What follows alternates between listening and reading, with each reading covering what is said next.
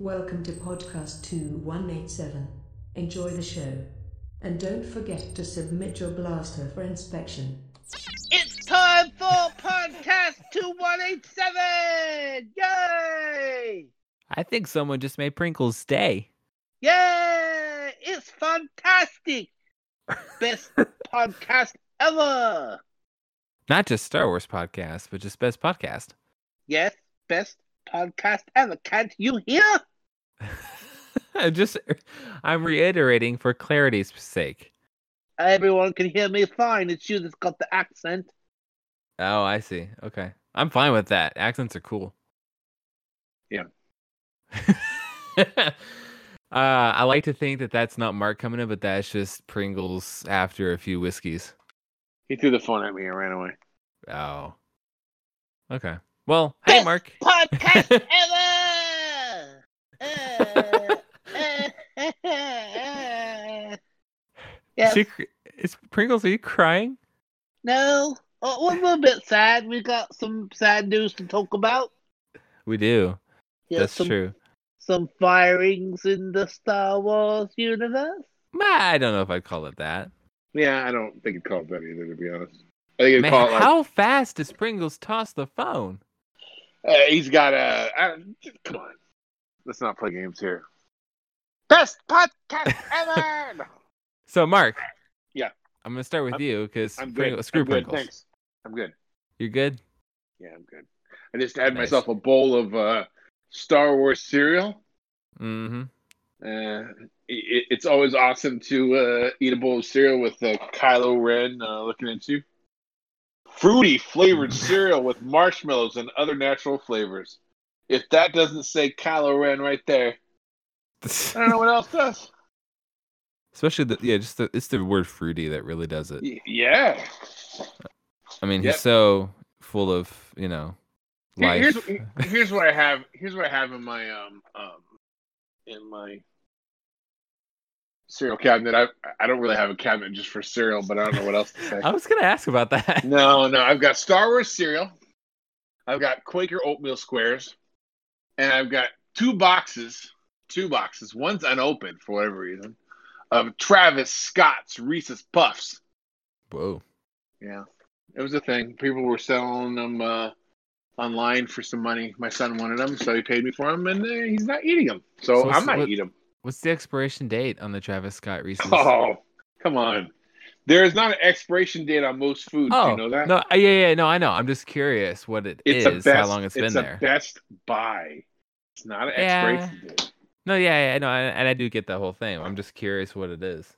I still have until uh oh oh no I still got till next year August twenty third two thousand twenty. okay. All right, yeah. I saw August I was like what? so, uh, as you or you or Pringles, somebody, I think Pringles alluded to before, we do have some news that we'll we'll be getting to and discussing about Star Wars. Uh, but I actually Yeah. want to get something else first before we do that, real quick. Do Um, it. Okay, okay. Whoa, that sounded like Pringles was super ghetto No no with a no with a pistol. Like that sounded like. angry. All right. Um Resistance. We have a new Yeah. episode for that. And I I just kind of want to give Mark your minute to discuss your resistance thoughts. Did you watch it Tim? I did. Okay so Welcome to Mark's Resistance Minute. no that doesn't sound good. Okay anyway. Sure, sure. We'll go with it. Uh, Resistance. I I loved it. Yeah. I'm I'm really I'm really enjoying this season. Uh, I was mentioning uh, it to uh, a friend of the show. He was on a couple weeks ago, Ellie Kings Drew, uh, about it. He, he's tired of it already. He, he he only gave it like four four episodes, and now he's uh oh, really? well, he's like this is another person that you trust who turns out to stab you in the back. We've seen it before. Blah blah blah blah blah. But I mean, you know, there's only so many types of stories you're really going to get at the end of the day. But the interesting thing about it all is, you know, told us a little bit more about Neeku. He's uh, Mhm. he's definitely a fan favorite, but you don't really see much of him. There's not Neeku. There's not really many Neeku centric episodes, is there? No. Right. So so you've got that. It was kind of Uh, meta when he says something about how like I don't really talk about myself or something. Right, right.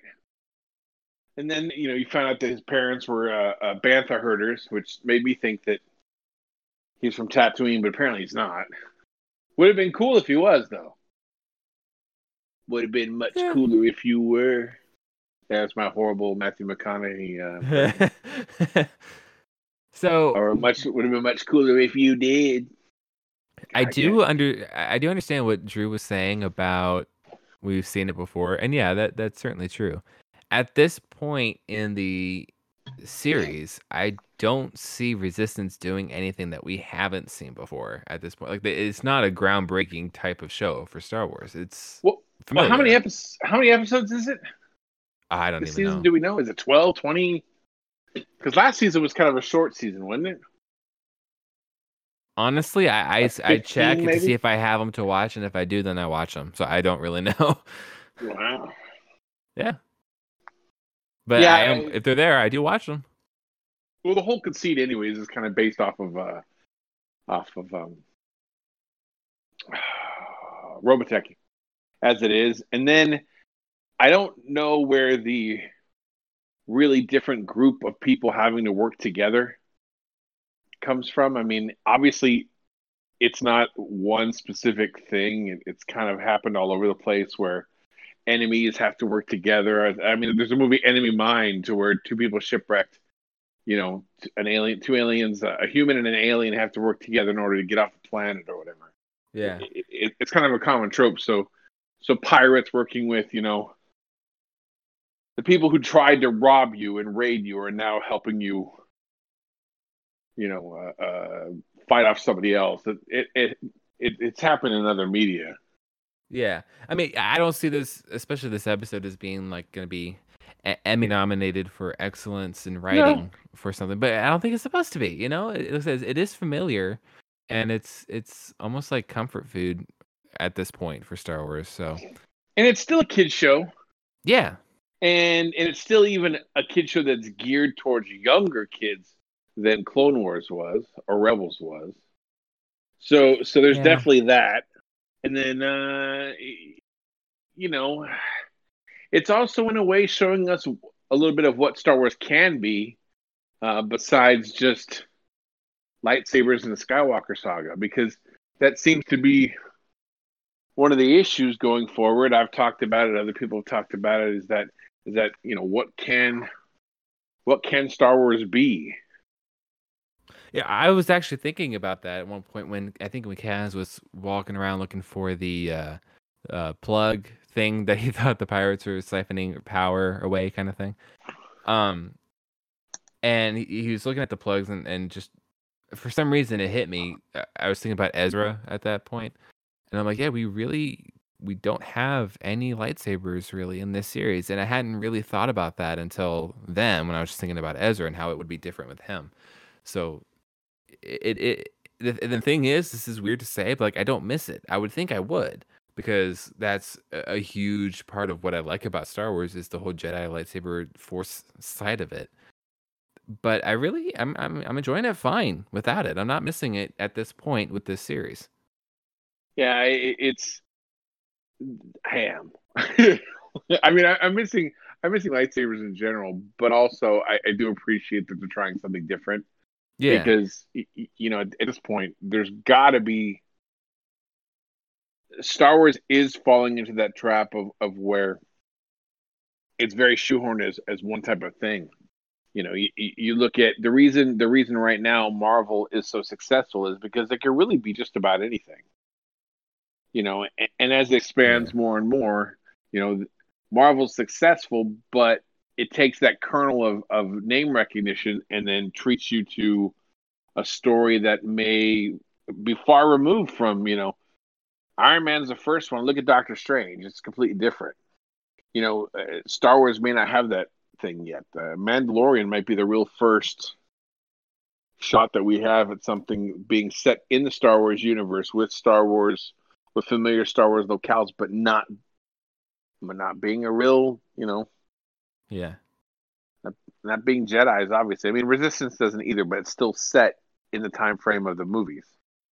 Well, it's funny because we have this. I mean, if you think about it, we have this entire fictional, even galaxy, and the reason I say fictional is because that your possibilities expand even more, um, uh, full of everything that you can possibly imagine, honestly.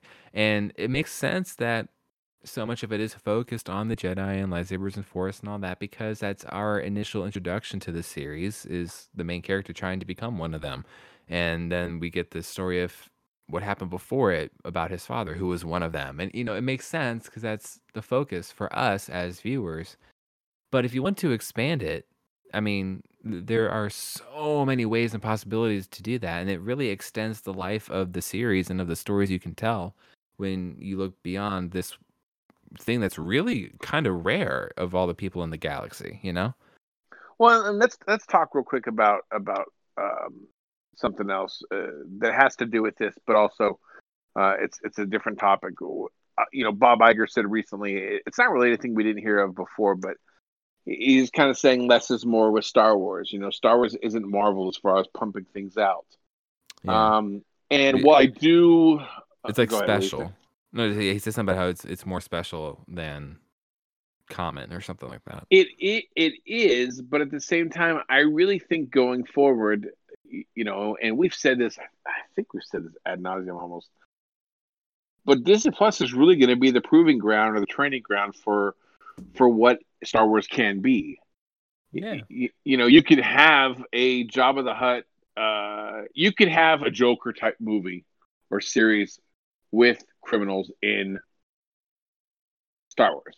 Absolutely. You know, you know what I mean. You can really take something that you you're like, I don't know if I want to spend two hundred million to put this on a big screen, but you could put it on Disney Plus. Uh, you could you could definitely have it to be where you know you see if there's an audience for this type of thing at, at a at a reduced cost, and uh, you know you, you see what people respond to, and and, you you look at what we're getting. We, we're getting two seasons of Mandalorian, already filming the second season. We're getting uh, Obi Wan Kenobi. We're getting the Cassian Andor series. We're getting in a span of probably two years, I think. I, I assume that everything will be out within two two years, maybe two and a half years. Right. We're getting more hours of live action Star Wars than we've gotten from all the films together. Am I wrong on that? Uh, that's my understanding. I mean, Yeah, I, I mean, I think it's pretty accurate. You're going to get six episodes of Obi Wan. It's almost six hours. You're going to get how many episodes is, is uh, Mandalorian? Eight. yeah, I think so. Eight or I don't think it's eleven. Let's say it's eight. So it's two seasons, sixteen hours. You've got you know Obi Wan six, so you're looking at twenty two. Then you throw in Cassian Andor, it's probably another eight, maybe. So you're looking at thirty hours of of you know three shows, four seasons, thirty hours. That's far more Yeah. than what we've got now. Well, and another thing too about just again expanding what they can do here, you know, Star Wars itself is not a story, it's a universe and it's a setting. So you can tell any story that you want in that setting and still make it Star Wars. Now, over time, you know, you don't want to throw something too crazy in there right off the bat. But over time, like I said, you can make anything you want into it. You can have a, a story. You, you mentioned Joker with Jabba the Hutt. You can have a completely original character that has exactly the same story as Joker, and make it a Star Wars setting, and make him the new supervillain, and everyone's happy if you do it right. Like you can tell Yeah. any story that you want, and if you are authentic to the setting of Star Wars, then you're good. there's any there's anything within you know all those little stories we used to hear before you, you know or the books that were like tales of the bounty hunter tales from Mos Eisley Cantina tales from Jabba the Hutt's palace you know anything like that or anything that you could dream of that fits within that universe you know you could have a Lor San Tekka a young Lor San Tekka series where he's out like searching for you could almost even make it a travel show you know to where he's like, you know, what is it, exploration unknown or something? And he's like, "Hi, this is Lor San Tekka. I'm looking at old Jedi temples." You you could you could do anything. yeah. You know, th- there's there's really there's really not a limit on what they could do. It's just you know what are they going to do? Now, having said that, make like you said, making it a theater experience is not something that you want to do every six months. But uh, through whatever mediums you have available to you, especially with Disney Plus, and whatever you want to do, you can. You just need to get the right people behind you to do it. Yeah, because you because you're also looking at looking in hindsight. Rogue One, Rogue One was perfect for um, for the movie theater. Yeah. oh yeah. Um, Solo might not have been. Solo might have been a might have been far better as a six hour uh miniseries. I mean, I have heard people say that. Personally, I I I'm perfectly happy with it as a movie, and I like it that way. But it's I a get great it's a great that. movie, but would you have liked to see more? I don't. I mean, I don't know. Really? I, I mean, like, if they make a sequel or something, like cool. If they make, if they have a mini series on Disney Plus, cool. Um, but I'm fine with what they did. Like they had a story to tell of younger Han, and they did, and you can leave it at that, and that's fine. I, I don't think it necessarily needs to be, be more than it was by making it a series initially. Say that again? I say I don't think it needs to be more than what it was. Um, right off the bat, like, if they made it a series right off the bat, for example, you'd have more than double what we have in the movie. I don't think we needed No, that I- much. No, I get what you're saying, and I agree with you on that. But but is there a place to where you could go? Okay, we've got Solo. Now I'm sure there's something from there that could have made a better movie. You know what I mean? No, Do you, no? You, well, what I mean is, do you think that we're ever going to get spin-offs of the Disney Plus series as movies? oh, like like some series does well on Disney Plus and then ends up being in a theatrical release movie. Right. Like, like, like, let's say, for example, you've got the story that's in Solo, right? Mm-hmm. And then the movie is him versus Crimson Dawn, or him meeting I up with. Jabba, Boba Fett. You know, you've established the world, and now here's the thing that needs to be on the big screen. You know, I mean, I can see where that would work for us as fans, but I don't see that working, uh, being too plausible on the production side. So you don't see it like you don't see reverse cross pollination in a sense. Like again, for us as fans, sure, go for it. We'll enjoy it, but I don't think that that's something they're going to commit to right now. So that's, see, that's the problem they're going to have then. That's a big problem they're going to have. Because you can, because you can conceivably, like with Marvel, for example, right? Yeah. You could have Ms. Marvel or She Hulk or whatever uh, have their own series, and then you can have them show up as Avengers, and everyone's like, "Oh yeah, yeah, yeah, I like that guy, or I like that girl, or I like that character." You know what I mean? Yeah. I saw them on, on Disney Plus. You can't do that for Star Wars, you don't think? Well, for like like characters and stuff, I, I can see there being crossover. I mean, like with uh, um, uh, Saw Gerrera being in both animated series and games and movies, and he's all over the place. I can see that type of thing working where there's a character who's introduced by a Disney Plus series, who maybe even is popular enough to to show up as a side character. Like you know, let's just say Bodhi was introduced in a Disney Plus series first, and then he makes his way into being a side character in Rogue One. I can see something like that happening, but I don't know if you're going to have an original character have his or her own series in Disney Plus and then go, "Wow, this one's really popular. Let's give the a, a, a single movie theatrical release to this person." I think if they make a movie for somebody like that, it will also be exclusive to Disney Plus. Oh, I get what you're saying. Yeah, that's certainly possible. And and, and, and again and again after a while, you know, you may really not need uh Star Wars may not be a the- much of a theatrical thing. Well, I, I was just thinking, I wonder how much more they're going to be willing to do and risks they'll be willing to take given their platform now with Disney Plus. I mean, like we know like Mandalorian would not exist like it does if it weren't for that. Um And Mandalorian so far looks pretty damn gorgeous. it does. It really does. Like like it, looks like you're not really going to notice any difference eh, experiencing it here versus in a theater with a full movie. It looks the same to me.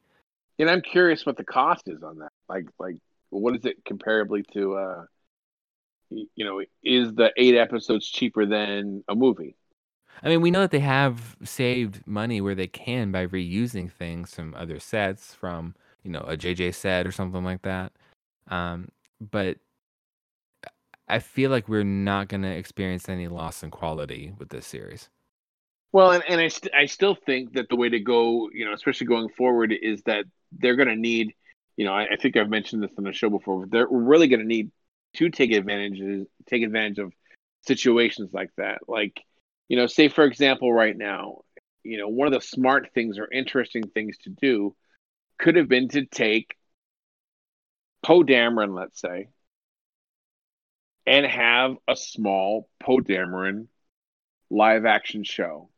Maybe it's three, four episodes, half hour each or whatever, but you take him and the sets that are already built for Rise of Skywalker. You film like him going on a mission that may not have anything to do whatsoever with uh, uh with Rise of Skywalker, but let's say the mission is him running into uh, uh first order Tie fighters. Yeah, And so it's kind of him in a dogfight, almost like those little things you used to see on the web where it was like short little uh, uh, vignettes or whatever, or a little like, you know, just shorts, really. Yeah. So you, you put that, you use the existing, you know, properties that you've built, the special effects, the sets, to have something exclusive and special for Disney Plus. Like, I, like I'm surprised they don't do that, you know, for Marvel you know, one of the things would be cool, you know, especially if they're going to do a sequel to Black Panther and, and, and they're designing everything for Wakanda. Why not take that time to tell a story of a Black Panther that's not T'Challa? You know, talk about his father, you know, but you use the same sort of, use the same sets, the same props, the same everything. You just change it up a little mm-hmm. bit to then have an extra thing. And, and I don't see why we can't do that, you know, in the future. That'd if they've already got it- Well, I mean, if you already got a Tatooine set, let's say, you know, how hard is it to change it up a little bit and have an hour short of Jabba the Hutt, let's say? Well, I mean, you can do that, and like you were saying with Black Panther, even that'd be really cool to have a series of a previous Black Panther in a different era. Like, that'd be It really would. cool. Es- Especially, especially when you start to hear about the stuff they did it in the comics to where uh, Red Skull tried to take over Wakanda. Right. Yeah. So, so watching, you know, uh, you know, especially with with the, especially with the what is it, the atmosphere being what it is, uh, supremely racist Red Skull trying to take over Wakanda for their resources, uh, versus you know an African nation, would be compelling. right. And it wouldn't take, you know, that may not be a movie somebody wants to see or people want to see, but they may like seeing four hours of it on Disney Plus, and it also is kind of there maybe to promote the movie coming out. And I wonder if the Marvel series that they're gonna have focusing on like Loki with Tom Hiddleston and uh, uh, I Anthony Mackie's and Sebastian Stan are gonna have one too, right?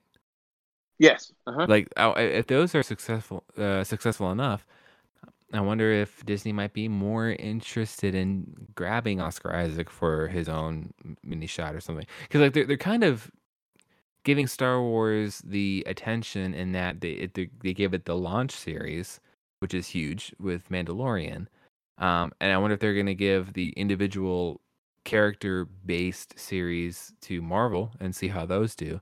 And if they're both successful, then they can just kind of start crossing all around from there. They could.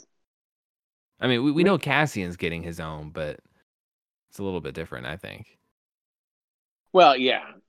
And you won't always know. You won't always know right off the bat which character clicks.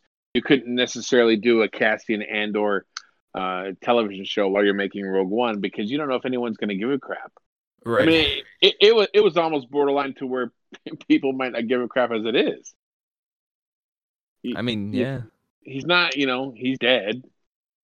He, we only saw him for one movie. He's not the most interesting character, but he certainly has possibilities. I mean, like, I know I'm psyched for it, but I will be for Ah, pretty much any Yeah, Star you- Wars series. Yeah, you know we are. Yeah. So I don't I- know. You know, it, could have it could have been cool. You know, it could have been cool to uh when you had Mark Hamill around there's a comic book coming out with uh, with you know Mark Hamill, or sorry, Luke Skywalker, younger Luke Skywalker with with younger Ben Solo versus the Knights of Ren. That Oh, could have been cover. It's a great cover, but that could have been an interesting uh, half hour uh, movie. Like, here's how good that cover is. Okay, I I mean, I I can enjoy comic stuff, but I I've never really followed any of the Star Wars comics. I've never gotten any. I've never read them or anything. Like, I I see things from time to time. They look cool, but it's just. I mean, I think they're great, and I would might even enjoy getting into them, but I just never have. I saw the cover for this one that you're talking about. And I'm like, holy crap! I need to at least buy that one, if nothing else. I just need this one. it is that good looking. Right, the cover. Yeah. Yeah. Yep. Anyway, and, again, No, nothing it- like nothing against. Like again, I'm I'm interested in maybe even looking into them some more than I I have in the past. I just never really had an in with them, but um, Well, the comics are fun. All the ones that I've read are pretty fun, especially the Darth Vader ones. yeah, Uh, I, yeah, I, I like those ones a lot.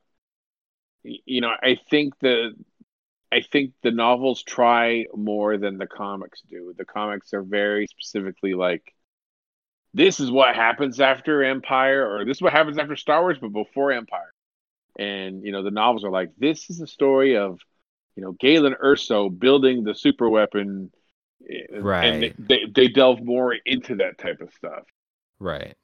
you know and, So- and for me for me everybody's got their own thing but but for me i, I personally don't really want to take the time to read about y- you know black spire or or Yeah. uh, uh you know the alphabet squadron as, as cool as those books might be if i only have so much limited time in my day i'd rather read you know what luke skywalker did after a new hope that's Yeah. more my type of thing No, I'm I, honestly I agree with that too. I mean, I I enjoy the novels for sure. I mean, I think people know if you've listened for a while or something that the Timothy Zahn novels, especially the Oh, yeah. um, like the, those are huge. Like I love those things. They're fantastic. They, they were huge to me to dive deeper into this fan thing than I was before.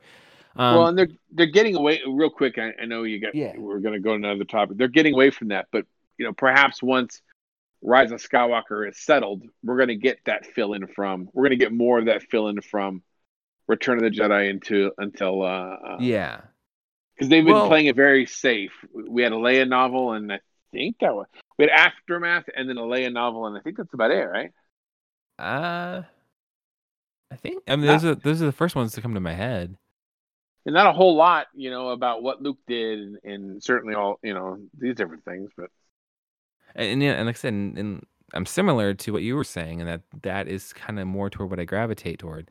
That well, I think I said toward twice. Anyway, um, toward what you gravitate toward? Yeah, um, but like like you were saying, like what happened, or honestly, even for the ones that happened during the original trilogy between movies, like I'm I'm less concerned about the over explanation. I, I hate to call an, a novel an over explanation, but like there are some details that are just too expanded upon for me to really care too much. Like I'd rather just get the story concepts of what happened. I get I don't know. I, I can't quite formulate how I feel about it, but um do you get that like do you go through them electronically or do you get them physically and flip the pages or how do you do it? Which ones? The books? I mean, the comics? The yeah, yeah. Uh, I purchased a few. I purchased a few uh, electronically. I purchased some of the um, actual, just you know, comic books, the loose comic books themselves. Yeah. But I'm gonna. I, I really want to go through and get the hardcovers. They're dirt cheap for the hardcovers. Really? Yeah, I mean, you know, keep talking. I'll, I'll look one up. But it's like, especially with some of the Darth Vader ones, it's like really, really cheap for what you get. You know, and they're always on sale, and especially they start dropping in price. Uh, you know, as um, I think as it gets closer and closer to Christmas, it gets cheaper and cheaper. Nice. But I I think the Darth, like the Darth, oh, so the Darth Vader Marvel one, Uh-huh. it, it's uh, it's an omnibus, or let me, they call. There's so many different words. omnibus. There's omnibus. Such a cool name. Okay, so Darth Darth Vader Volume One, right? Okay. Um, thirty nine bucks. okay. Wait, yeah, thirty nine dollars, and that's not even from. Let me see. That's the hardcover. And that has what issues in it?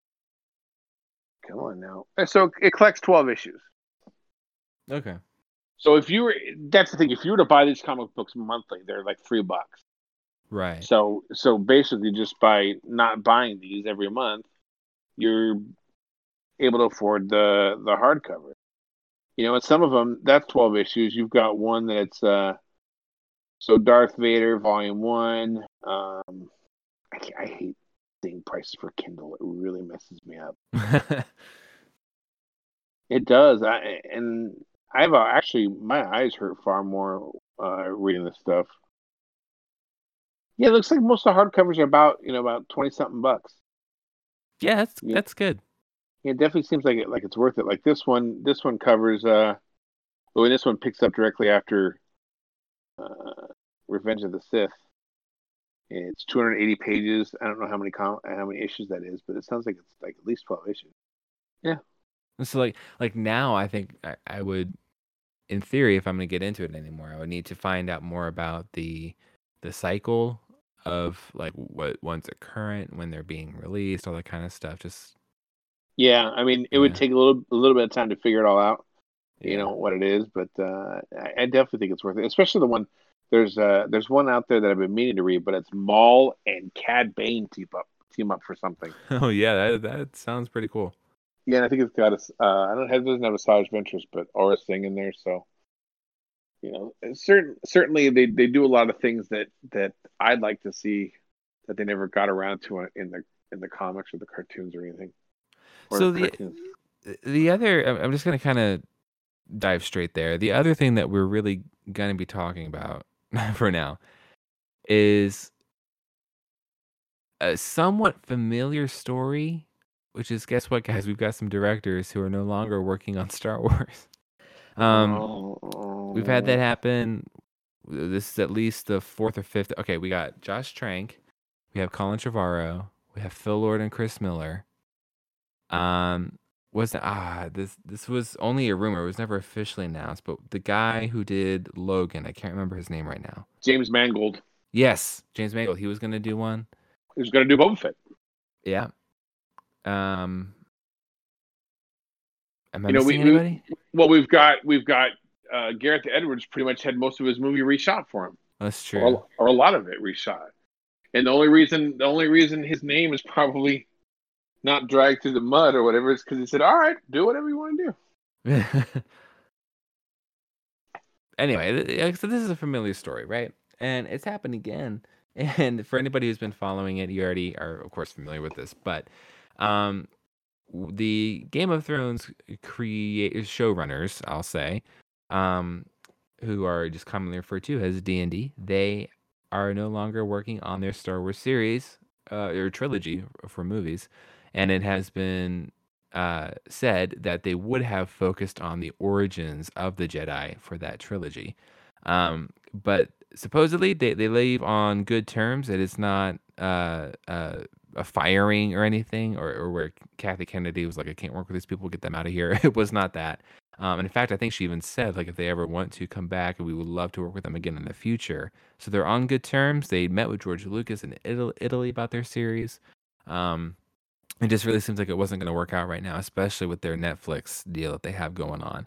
Um, so I guess, uh, Mark, of of course, we're going to get your overall thoughts on this too. But once we're past that, I guess my next question to you is: Do we still get that trilogy about the origins of the Jedi just with another director, or do we completely scrap that and just find who wants to tell what story? Oh, we're not scrapping that at all. Okay. Uh, whether or not it's a movie, or whether or not it's a series, or whether or not it's you know something else, they're they're not going. They're not getting rid of that. That's like the one of the things the ace sort of cards they have up their sleeve. Yeah.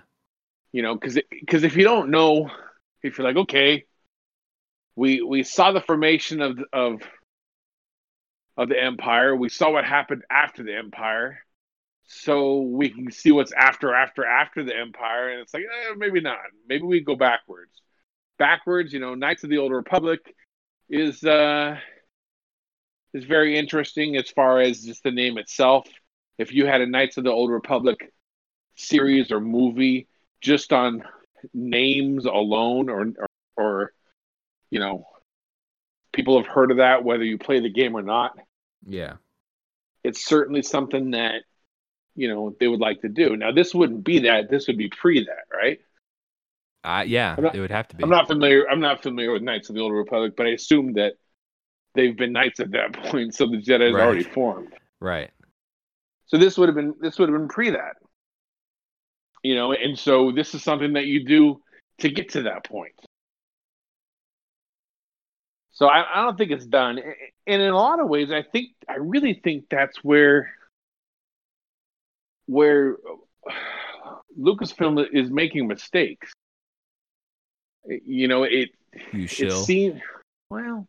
you know, I, you know, I get the idea that they want to work with popular or exciting filmmakers. I think that's fantastic.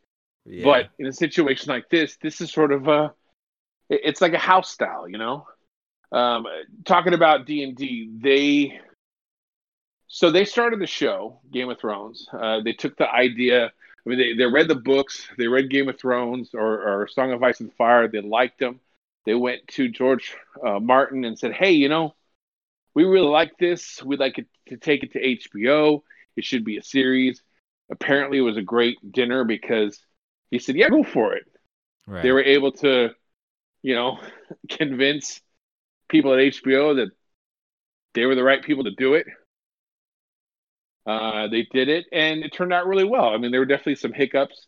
Uh, the, the apparently the original pilot is infamous. I'd love to see it, but you can only hear rumors of of how bad it was and some of and some of the some of the scenes actually still exist uh, in episode one. But the the thing, you know, the thing about all of that is that at some point when they started hiring directors, you know, one of the most famous directors for them is a guy named Miguel Sapochnik. Uh, he's a fantastic director. He's going to be doing the new Game of Thrones spinoff as a showrunner and director but he was doing flourishes with his first episode. You know, he was doing dissolves from, you know, this, you know, this character's head to look like this thing, you know, because he was trying his style out. And Mhm. the dailies went to the showrunners and they said, no, come here, let's have a talk. None of this stuff. We want every episode to look like it was directed by the same person. Doesn't matter whether you directed a movie, you directed, you know, nothing. We want everything to look like the same from start to finish Right. because they wanted to have a sense of cohesion. yeah, and consistency. Right. And I think that's Lucasfilm's problem right now is that, you know, if, if you want to have, like, especially the movies, you almost want to have one person write it and then divvy it out to directors to direct. You know, with the original trilogy, it, well, yeah, absolutely. They've still got a showrunner uh, with with Filoni and and you know Favreau. and uh, Favreau. You know, but look at the look at the original trilogy. George Lucas directed the first one. Right. He wrote the second with help. He wrote the third with help. He had other people direct it. He didn't Right. have, you know, he didn't have famous directors, uh, you know, like Coppola or Spielberg or whoever directed. He had journeymen who knew what they were doing. Now, Yeah, obviously, in my point. opinion, yeah, Kasdan. I mean, in my opinion, uh, um, God, this is horrible. Who who directed? Oh, Kershner. Uh, Irvin Kershner's a Kershner's a better director than Marquand for for Jedi. Plain, plain and simple. But I mean, I yeah, I mean, you are right. As a director, he's better. It's still hard because Jedi is my favorite of them all. But I, I well, and, and feel then as a the- director, yeah, here's the other problem um, with with Jedi. They use different cameras and different film stock, and part of it just doesn't look as good as the other films. And it's not Marquand's fault. It's just that they went with something that didn't turn out to be the best, you know, solution at the end. Now, this is something that took entirely too long, but finally, I did watch Dunkirk not that long ago. Oh, what do you think? Um, it- It was good. I was distracted by the film change that kept happening back and forth.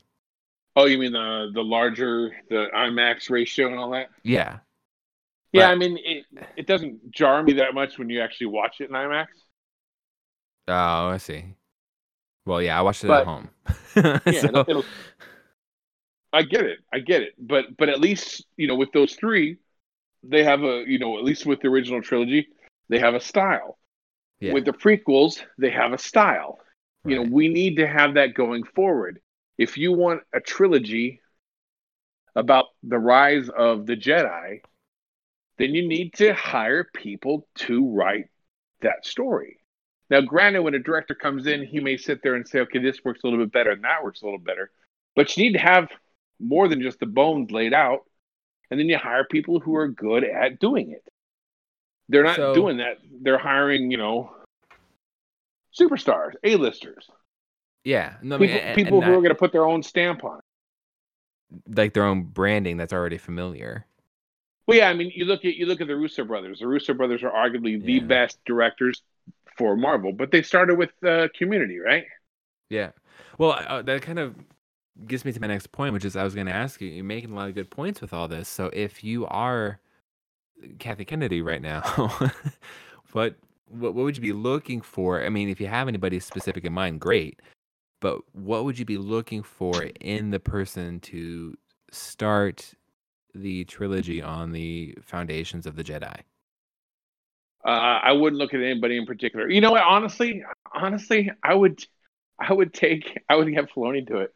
I would have Filoni work with, with a group of people on it, Okay. and, and, and just and just bang out the story beats.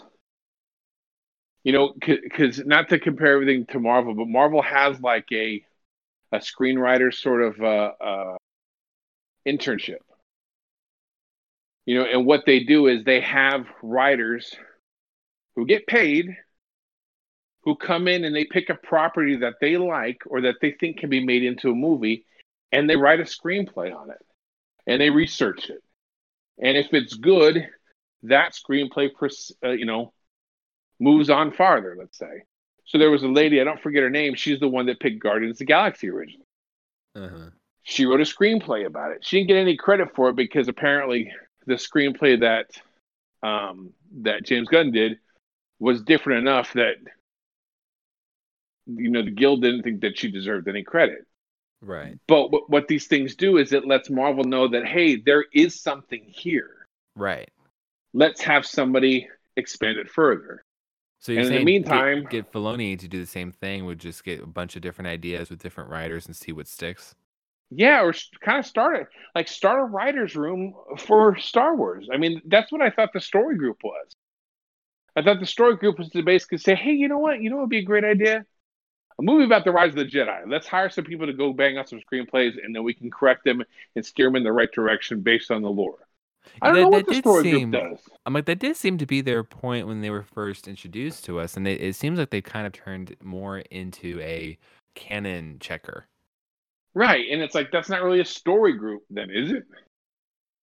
I mean, I, I don't know. Maybe maybe it's entirely different on the inside of the story group. You know, maybe works entirely differently, but that's how it seems to us. Since we don't really know. Yeah, I was gonna say I don't think we're ever gonna know, but right. You know, I, I honestly think that's the way that they need to go. And, and if you, you know, obviously they didn't they didn't have somebody come to them and go, I want to make an Obi Wan show, and they go, really? Well, pitch us on it. Instead, it was like, you know, we need to make an Obi Wan show. They hire writers, they hire directors, and then it is a product of Lucasfilm. It is not, you know, it is not J.J. Abrams Star Wars presented by Lucasfilm. right. It is you bring in a good director to to direct pretty much what Lucasfilm has given you. That's kind of what Marvel does with. They're getting away away from it a little bit as they have more and more successes. You know, yeah. Taika Waititi's uh, Thor Ragnarok would not have happened if there wasn't successes before it. Right. But Marvel decided to go straight with Ragnarok and be like, "Yes, Last Jedi, here you go." And it's, people are like, "Ah, what? I'm not used to. You haven't got me to this point yet where I'm ready to accept this." right. So eh, that's my opinion on it. I, I, I think, you know, D and D leaving. I understand why it happened. I honestly think that in a perfect world, they would have already started on on their their show. You know, they never even said that they were going to be directing it. Uh, they Yeah. never mentioned that there were going to be three, you know, movies. I always kind of got the impression that they were going to be showrunners for a, a series or for a movie. That they would help get it going with some ideas. They'd hire writers to take care of it, and then you know, they'd kind of oversee it. You know, Well, they'd be like, the, good. I seem to. This is based off of my memory, but I seem to remember that that's how their conversation started. That Kathy Kennedy went to them looking to see if they wanted to be showrunners for a series, and then when they were talking about, they're like, "No, we want to. We want movies. like we want to do a trilogy," and then it kind of evolved into what it was up until now. Right, but but with the but with the relative failure box office wise of Solo, everything throws that into disarray. You know, you, you've got you've got they announced two trilogies at the same time. They announced Rian Johnson's trilogy. They announced this new series of movies from from uh, D and D of Game of Thrones, and then everyone's like, "Well, when are these movies coming out?" And then they only announced that there's going to be a new movie every other year, right? I think it was Yeah, and that every every other Christmas would be an Avatar film. And so it's like, well, when if if D and D are first, when are we getting Rian Johnson's trilogy? Because they're not going to do, you know, D and D's movie, then Johnson's movie two years later, then four years, you know, four years after the first. That's going to confuse everybody. So what's going on? yeah. Well, I I think even even still, Rian Johnson is still in talks with Lucasfilm about his movie. It still hasn't even fully moved forward. Well, yet. sure, sure, but but in the meantime, you've got behind the scenes that I don't think anybody really knew what was going on. Iger said that the D and D guys were first, but still there was some some question about it, and so they're sitting around off the success of Game of Thrones, and it's like, well, what are we doing? you know, and then in the meantime, you hear, oh, guess what? Feige's going to do a movie, and they're they're probably like, yeah. What?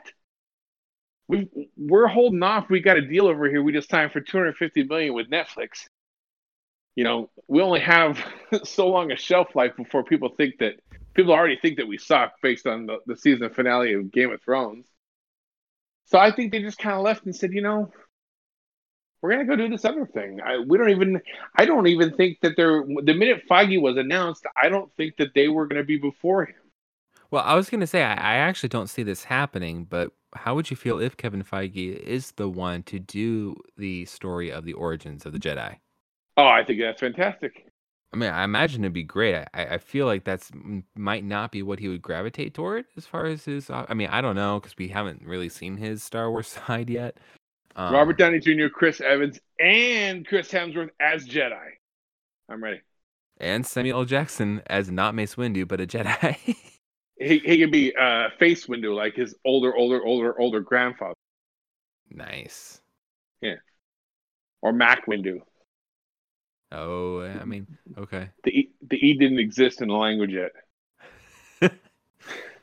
Well, I, I am I'm. I'm curious. I mean, this is diving way deeper than than it's worth at this point. But I'm curious too with this concept of the origins.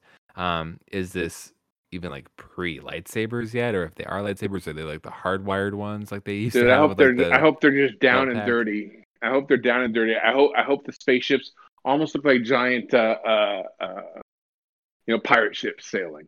Like I hope the opening scene is like some guy just like randomly walking around and like rocks just start levitating around him. He's like, What the crap is happening? Yeah, I would would love awesome. to. I, I would love to see all that.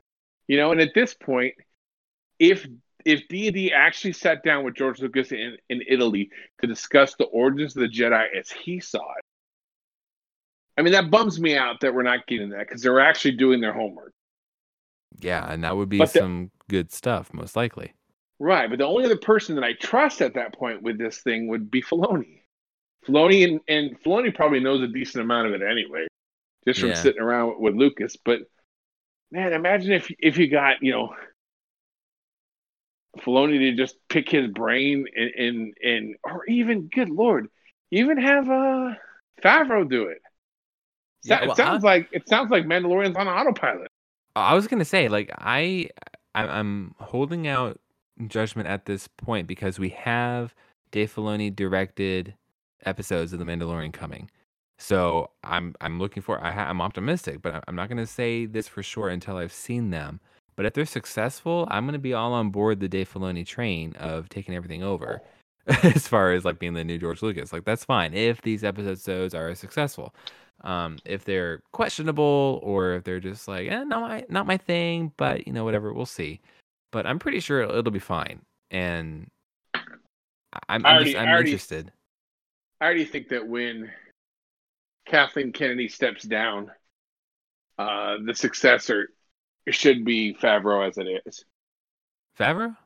Yeah, I think so. I think he knows what he's doing as far as I mean, I mean, look at what he's done with with you know, he's pretty much responsible for starting the MCU. You know, he, he's executive producer on just about every uh, every Marvel movie. He's able to he's able to sort of have his own studio and, and do this whole thing pretty dirt cheap as far as um as far as Mandalorian he did he did uh, Lion King billion dollar movie he did you know Yeah. uh, Jungle Book. I don't know if it did a billion, but you know, he certainly has a good working relationship with Iger. He has a great working relationship with Feige. He's like family within Disney. He has worked on Star Wars. He's worked, you know, with Filoni, and so I can honestly see him sort of taking that role and taking under people, you know, taking people under his wing to make Star Wars films. That's of course if she chooses not to be there anymore. Yeah, but I mean that's Or- a good that's a good point. I hadn't really considered him even as somebody who could potentially step into that role, but that those are all good points showing why he might. Hey, as it is now, you know, he's he's a fan. He, he he's he's part of the universe. So Huh. I don't know. Yeah, because as it is now, you, you you know darn well that that that he helped Filoni with the directing. Right. You know, I- I'm sure there's there's flourishes that are very much uh, Filoni's, and Filoni will start to recognize more and more of him as we see more and more things he directs. Yeah. but you know, hey, here's what you do. Here's how you set up a camera, or here's how you, what you tell the actors, and and you know, just like George Lucas took Filoni under his wing to sort of you know shepherd him into the Star Wars lore and to knowing know, the Star Wars universe. You know, Favreau Kind of the took heart of it. Yeah, Favreau took him under his wing to show him about filmmaking. Yeah. It seemed like they're having a great time together. Oh, absolutely. And and honestly, if if Star Wars becomes just a strictly, you know, mostly a TV series, different TV series, I'm I think I'm cool with that. Again, if mean, it's, I- if it's I the like quality movies- that, that we seem to be getting with the Mandalorian, then absolutely, yeah. And I, and I would like them to do what they've done before with with other shows. That, you know, give me the first episode or first two episodes on the big screen. That'd be cool. You know, I mean, it would really be like, you know, let's say it's the original trilogy. You only get to watch A New Hope on the big screen, but then you go home and you watch Empire and Jedi. You know, you might even look into now. Mandalorian's coming in next week. Yeah. Uh, Some people might want to check some local theaters because there are some. You know, they they'll show a football game on Sunday. You know, so you might. I I- don't know how the contracts and stuff work, but maybe somebody out there might be showing or streaming live the pilot for Mandalorian in the theater. Yeah, they're probably not. I think it's a big deal. Well, Like, I, I I- mean, it, it, it would take a lot of work to work it out con- contractually, where you would have to, I think, have a ticket price because of the price of Disney Plus, and, and that might be too complicated to really be worth it. But it's a cool concept. Well, it's like Jason from you know making Star Wars and I. Uh, we went and saw what was it? Battlestar Galactica Razor. It was I think it was at the start of the second or the third season. Uh, it was like two or three episodes put together, um, and it was in the theater. And it had flashbacks to old Cylons and all that, and it was really cool. But they had it like for one night. You got tickets and you got to go see it in a theater, and it was awesome. Yeah. You know, that was the only type of real sci-fi or fantasy that was on TV at that time. So it's like, oh, I get to see Battlestar Galactica in a theater on the big screen. It was fantastic. You know, I will pay money to go see Mandalorian episodes one and two, let's say, and still purchase Disney Plus. Yeah. You know, uh, I'll do it for Obi Wan. I'll do it for Cassian Andor. I'll I'll do all this stuff. I don't understand why they don't take advantage of it. Well, again, maybe It's, it's, because it's the- the- infuriating. well, ma- maybe like the process of it all to coordinate with individual theaters and get the contracts right. Occasionally, you have to have all that. They feel like it might not be worth it for the number of people who are going to show up to it. Really, you think so? People, I, dude, I paid to see Meet Joe Black just to watch the Phantom Menace trailer. Well, yeah, but I'm just saying, like from Disney's perspective, the entire reason that they have Disney Plus is to go straight to your home. So it's kind of Right, but- but self-defeating almost- to go to the theater. I mean, I think it would be cool, but I'm saying from their perspective, they might think, "Why are we sending it to a theater for the first few?" It's the circle of life. You want people to still. You want as Disney, a big portion of your uh, of your revenue still comes from the theaters. So you still want people to go to theaters, and you still then want people to get Disney Plus. So imagine ten percent of the people that go see Mandalorian, the new Star Wars in the theater, right? yeah. Imagine ten percent of those people don't have Disney Plus, right? Okay. And imagine five percent of those people go, "Well, hell, I want to know how the story turns out. I'm going to get Disney Plus." Oh, it's or, e- already paid. It's already a win. or even like people who are on the fence who are like, you know, oh, that might be cool, but we'll give it whatever, and then they see it and they're like, oh no, yeah, I gotta have this. Well, because you've also heard that a lot of people, you know, I think the majority of people, the number one movie of all time until recently was Titanic, right? Or was Avatar? Uh, I think it was Avatar. Either way, I remember reading that the vast majority of people saw Titanic on home video. And of the people that saw it at home, the vast majority of people saw it like on HBO or TNT or stuff like that. Right. So even though it's the it was the number one film of all time at one point, most people still saw it in the privacy of their own homes, and, s- and most people saw it for free. They didn't even buy the Blu-ray or anything. They saw it on like broadcast television or or HBO or something. So anything you can do to sort of meld these worlds together, it almost isn't it almost advertising too, like free advertising. That's what I was gonna say. Is like that's a great marketing tool to get more people interested in your uh your product being Disney Plus. Right. I don't know. What, what do I know? I'm just a guy, just a guy who chills at home, talks on a podcast for free. well, I was gonna say again, I, I- I support if they do it, I support it. I'll be there to watch it in the theater. I just um it's a cool idea. I I guess I would be surprised if they do it though. Well, yeah. I, I think eventually they will at some point. You know, I, I, I think one of the main problems right now might be the relationship that they have with studios. Like, I want to go see The Irishman from Martin Scorsese in a theater. Yeah, it I was, was, released. about that. It was released November first. Oh, what? It is, yeah, it's only in a few theaters in Hollywood in my area. It doesn't show up in Orange County until November 27th when it's already on Netflix. And it only shows up at a sort of retro independent uh, cinema. Well, because when I saw So- the trailer for that, I thought it was a theater movie, and then it said something about streaming on Netflix at the end. I'm like, oh, oh, okay, all right. No, they're they're showing they're showing it in theaters obviously so that it could be uh, up for Oscar contention. Right. But I think at the same time, the theaters are like, you know what? Screw you, Netflix. We're not going to show. We're, we're going to show your movie. And so perhaps that's the situation with, you know, Disney. That they're like, you want us to show a Disney streaming show in our theaters so that people can then go back home and pay you money? You know, Are we a joke to you? right? I don't know. I don't know. It, it, the landscape of movies is changing so much; it's hard to figure out what's going on. Net, Netflix might be dying. I, I, I don't know. Dude. Maybe. They don't have. They haven't turned a profit. they just spent 250 million on the Irishman. Yeah. Do you I mean- honestly, as as much as I love Scorsese films, Goodfellas is in my top five movies of all time. I love that film.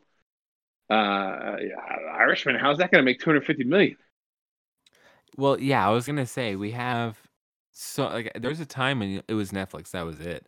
But now you got so much, especially now with Disney Plus and Apple uh, TV whatever it is coming out, and then we still have Netflix. We've got Hulu, um, HBO Max. HBO, yeah. I mean, HBO has theirs. I mean, everybody. It's CBS. Like it seems like everybody's starting to come out with their own streaming thing, and Netflix has got some major competition now Oh yeah, big time. Especially in in regards to original content. Well, and then the sad thing is, is that is that you know, when Disney starts bundling Hulu with, you know, their their subscription for a dirt cheap amount, you know, Hulu is probably going to be the place where all the acquired Fox properties go. Yeah.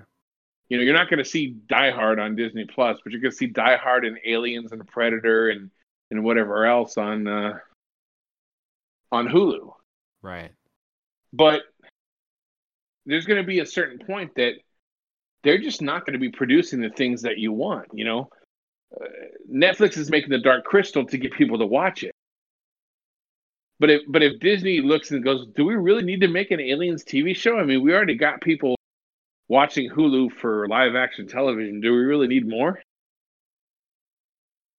You know there's we're going to reach a plateau to where they're just like ah, it's a golden age right now I mean, it kind of is as far as It there's- There's a big transition happening right now in media, um, which is from the theater to the home, and even from the TV uh, to the home. And when, uh, this sounds kind of weird to say, but I mean from live TV stations to the home. I I don't even know how well TV series are doing anymore, like a, a primetime CBS sitcom. I don't know how well that's doing in comparison to something like The Mandalorian. That's going to be interesting to see too. Oh yeah, but I don't think we'll ever know those things exactly. M- eh, Maybe not. You know, you, there there are people who I'm sure are going to look into it and try to find ways to get that report out. You never know, but okay. So maybe you can try to compare like the Nielsen ratings to whatever numbers get released about Mandalorian. 'cause I'm sure they're going to release something, at least for the pilot and so on. Unless it's underperforming, I don't know. I don't think they will. I don't think they will. We'll we'll find out. I mean, again, this all starts next week. Not necessarily the numbers, but the, the show itself starts next week, Tuesday, November 12th, which is, if you're listening to this episode the day it's released, it's a week from today that The Mandalorian is being released, and then we have our pilot for it. So, um, Two episodes then- next week. and then the uh, and then the Friday. Yeah, which means I, they haven't even announced uh, how to get this bundle yet, have they? with Hulu. Yeah, Not that I know of. I mean they've announced there's going to be a bundle with Hulu, but can I buy it right now? Can I reserve it? I, I I'm not aware of it, but Come on, Tim. Supposed to know these things. Well, you know what? I'll, before we go, just for you, we will do a quick Google search to see what our answer is. So, so just to wrap it up, I, I am I'm very disappointed that uh, D and D will not be doing Star Wars. It's not the end of the world, you know. I, here's the thing that a lot of people online don't seem to understand, which kind of bothers me. Um, Star Wars is bigger than any one creator. The only thing, the only person that's not bigger than is, is George Lucas. So Star Wars is bigger than Rian Johnson. Sorry, people. Star Wars is also bigger than D and D. Star Wars Yeah. is bigger than Kathleen Kennedy. Yeah. Star Wars is Star Wars exists without these people. So if you're more in love with the idea of Rian Johnson doing Star Wars than you are in love with Star Wars being done by anybody, then maybe this is not the fandom for you. You know, I don't place D&D above Star Wars. God, I would have loved to watch their Star Wars. But okay, they're not doing it. There's going to be another Star Wars comes along that I'm going to watch. I'm gonna watch Obi Wan. I'm gonna watch Cassian. I'm gonna watch Mandalorian. I'm gonna watch Rise of Skywalker. I'm gonna watch every single Rian Johnson movie if it gets made in the theater opening night. And the thing is, is that dancing and, and being excited that these people were taking off Star Wars or that we're not getting a Star Wars show makes zero sense. What are you a fan of? Which, by the way, is a quick quick aside. I'm looking forward to Knives Out. That looks awesome. Yeah, I'll see it. And I think I saw somewhere that Rian Johnson was partly inspired by the uh, fan response uh, uh, section of the fan base for Star Wars responding to him for the Last Jedi. Yeah, So- but but you get you get my point, right? Yeah, I do. I do want to let you know that what I'm seeing about the Disney Plus Hulu ESPN bundle is really just announcing that it exists and that it's twelve ninety nine uh, twelve ninety nine a month. Um, Right, where is it? Things. But like even here it says, here's how to sign up for a Disney Plus Hulu bundle. Okay. Um, uh, I think it. My understanding is that it says you can't do it yet until Disney officially owns everything, which I guess they don't yet. I don't. I guess You stop. You stop me in the middle of my rant. You know, I'm going. hey, you know what? Feel free to to wrap it up. I don't know if I can. I mean, Sorry, if you can, then I- I'm I'll feeding my up the dog. episode. Uh, No, I, I mean, I mean, just ulti- ultimately, I don't think, you know, if if they cancel, if they cancel, let's say Rian Johnson had a really cool idea and they cancel, I'm gonna be, I'm gonna be sad because I would have liked to see that idea. right. You know, I, I, I joke here and there about Broom Boy or whatever, uh, but I, I was still entertained by the Last Jedi. It may not be my favorite, but it's still Star Wars. it's still Star Wars. It's still good, and it's not like it, it's not even a bottom. Definitely not a bottom two for me for Star. I mean, Right. Because it's got a lot of really good things to it. There are things I would have done differently if I had been in charge of the movie. Sure, but But, pe- but like people it. I people are like, oh yes, no D and D, which means we get Rian Johnson. It's like, uh, you guys, be this may stop us from getting a Rian Johnson. Film. yeah, You, we don't know what the situation is behind the scenes. yeah. Don't be so excited that Star Wars is being canceled. You know, it, it makes zero sense. I remember when there was no Star Wars. Yeah, exactly. Actually, yeah, uh, that was uh late October, right? In 2012 when they announced uh episode 7 and the Disney Yeah, buyout of think so. Lucasfilm. Yeah. Was like was it Halloween or like the 30th or the 31st? No, I think it was before that. I thought it was like the 28th, maybe. it was yeah, it was somewhere around there. Um It's hard. It's hard to tell now because if you type in things like, you know, Disney announces Star Wars, it's like Disney announces Star Wars: Rise of Skywalker. It's like, no, I don't want that. I want old stuff. Okay, I'm looking it up. Disney buys Lucasfilm for 4 billion dollars October 30th, 2012. Oh, okay. Well, So yeah, it's been seven years now. damn, time flies. Uh, wow. Anyway, all right. Hey, speaking of time flies, in two months, we as a podcast, we're gonna be four years old. Time flies. I know, right? Like, what the crap? I just occurred to me the other day. I'm like, hold on, we were two months away from being four You better, you years. better plan on the anniversary.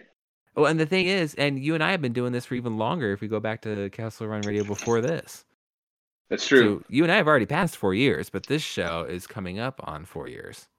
I remember being in a hotel, uh, I think in Vegas, when Noah or you texted me asking me if I could do the show, and I was like, "No, I can't. I'm busy. I'm like on vacation or whatever." Yeah, that was me. yeah, and that was before that. I think it was in, yeah, I think it was in Vegas. Oh, hold on, my my dog just realized my wife is home. Go ahead, Tim. Talk. um, man, see now you put me on the spot. There was something I had to say, and I'm trying to remember what it is. That's unfortunate. Um, but yeah, we're we're coming up on on four years here in a couple months, which is really cool because when we started this, honestly, it was one of those episode by episode. We'll see what happens. we'll see where this goes. Um, and so far it's gone okay enough that I mean, honestly, Mark and I just enjoy talking just between the two of us. If anybody else wants to listen, that's awesome. So uh, I, think we'll still be here for a little bit more at least. Again, there, there's no set plans as far as where this is going to go or anything, but we'll be here. So if you want to continue listening to us, let us know. Or if you have thoughts that you want to give to us, you can send those in. We're always happy to receive those. We are here till at least next year this time because I need to try and use podcast 287 clout to get me into the sold out Star Wars celebration. There you go. It worked. It worked for you. It worked for me. Now let it work for me. You at least had the backup of having tickets. I have no backup. Yeah, you have no know, like that. I kind of had mixed feelings because on the one hand, it was like, yeah, well, I, had the backup guaranteed to be going no matter what. But at the same time, I'm like, wow, what a waste of money. Right. you know? Well, I'm going to be there either way. You know, uh, I mean, I'm not going to be at the convention either way. I'm going to. There's a couple people that I want to have drinks with, Yeah. so I'll be there in the evening or whatever. Which which might be a hell of a lot of fun, anyways. Yeah, probably. But yeah, you know, I'm gonna try and use the cloud. I, we certainly don't get screener copies of anything. Right.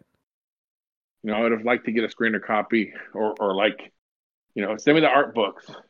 Oh, and here's the other thing: when am I getting a Mandalorian art? You know, or or, or a Mandalorian soundtrack. That all this kind of going under the radar right now. But I mean, do am I gonna have to wait years to get the what is it? So my favorite things I've talked about before in the show. I love the soundtracks. I love the concept art books, and I love those stupid visual dictionaries or whatever. Where's my Mandalorian visual dictionary? Are they gonna wait a couple seasons before they do it? Are they just gonna incorporate it into something else? Yeah, I'm trying to find. Yeah, I mean, they, they don't really have many of our standard marketing, or not marketing, but materials like the soundtrack and stuff even listed anywhere. It doesn't even show it showing up. No. Yeah. I mean, here's what's sad: the Mandalorian's gonna get a theme before Boba Fett got. Unless they're gonna kill two Boba birds with one stone. Yeah. I don't know. I hope we don't hear something bad about about uh, good old Boba.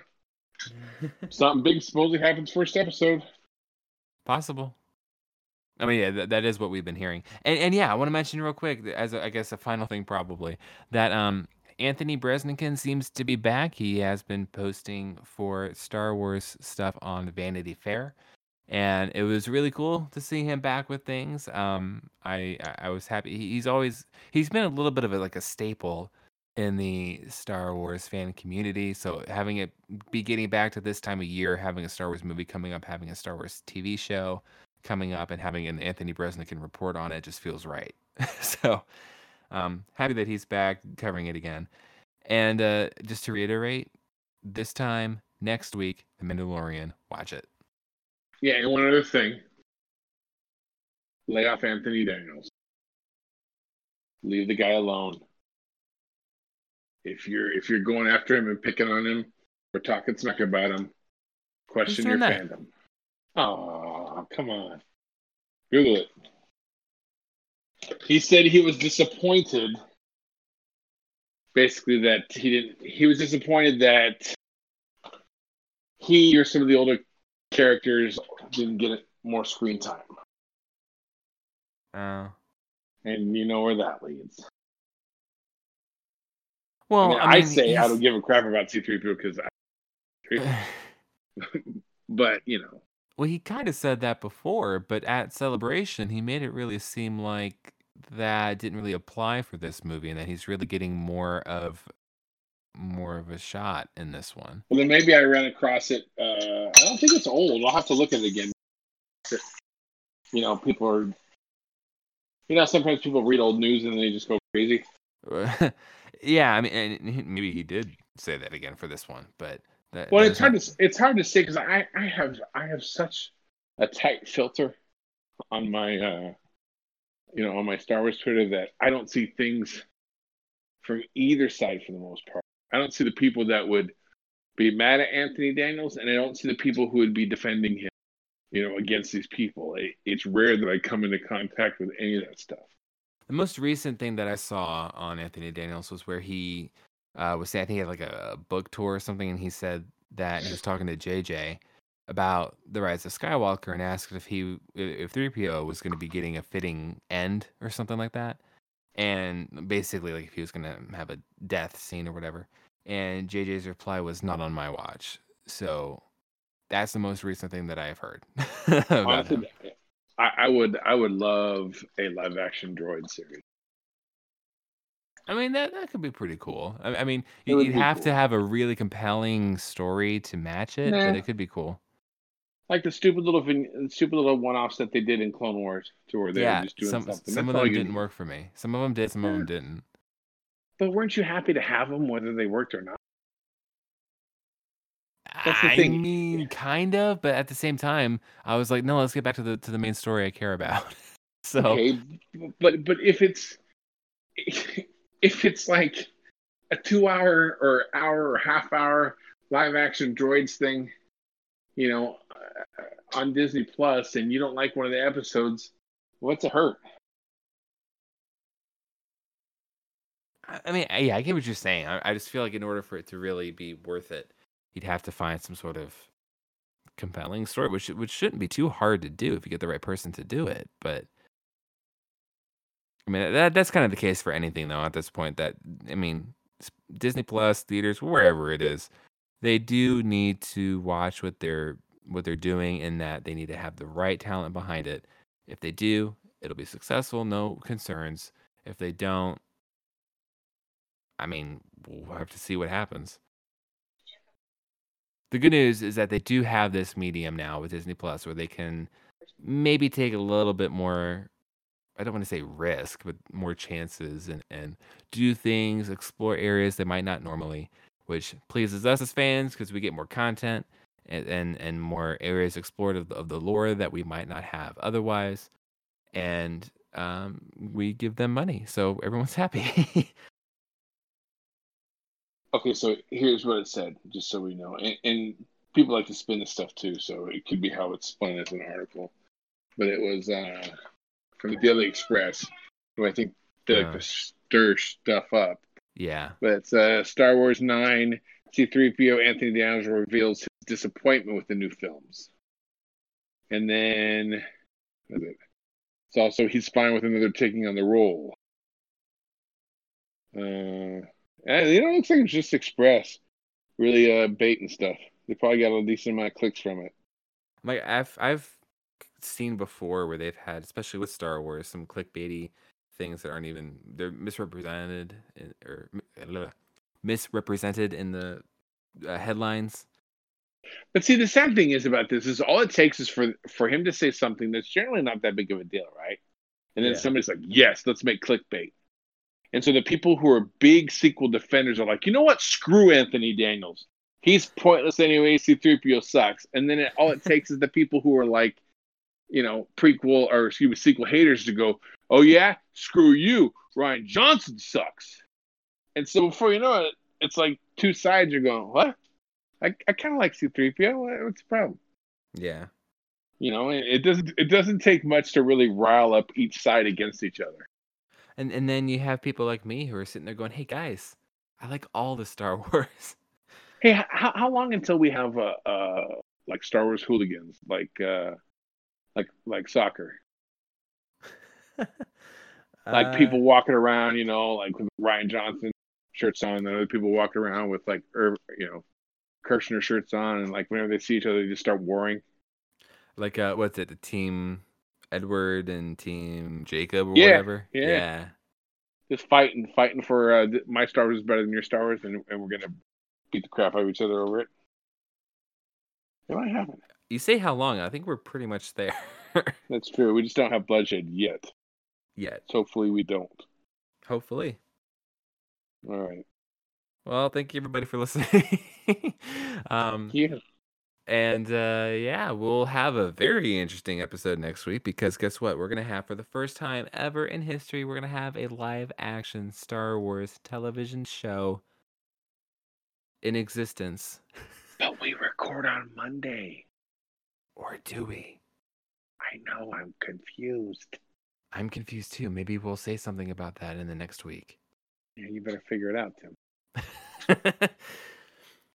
All right. I think we're good though. And if, Yeah. if you're interested, just keep track of our Twitter account. Yep. Which yep, is yep, yep. at, at podcast 2187. We don't even say that anymore. Yeah, we don't. Like, Ah, we suck at you- our own marketing. Eh, well, you know, if you're here, the biggest, the biggest, the biggest marketing boost we had was when uh, I did those. I tweeted out those John Boyega cereal, yeah. And you know how many people followed us because of that? I, I don't know the number, but I did see it going up. Yeah, I think it went up like three. no, it was it was more than that. I don't know. It wasn't a ton though. No, but I did know I did notice it went up though. It certainly got more engagement. It's eh. over. Star Wars is dead. This was our podcast. Star Wars is dead. Our podcast is dead. Be back next week, everybody, when we, as a Yep. podcast, talk about the new live action series. We'll be here. All right. See ya. Actually, more like hear ya, but whatever. Bye.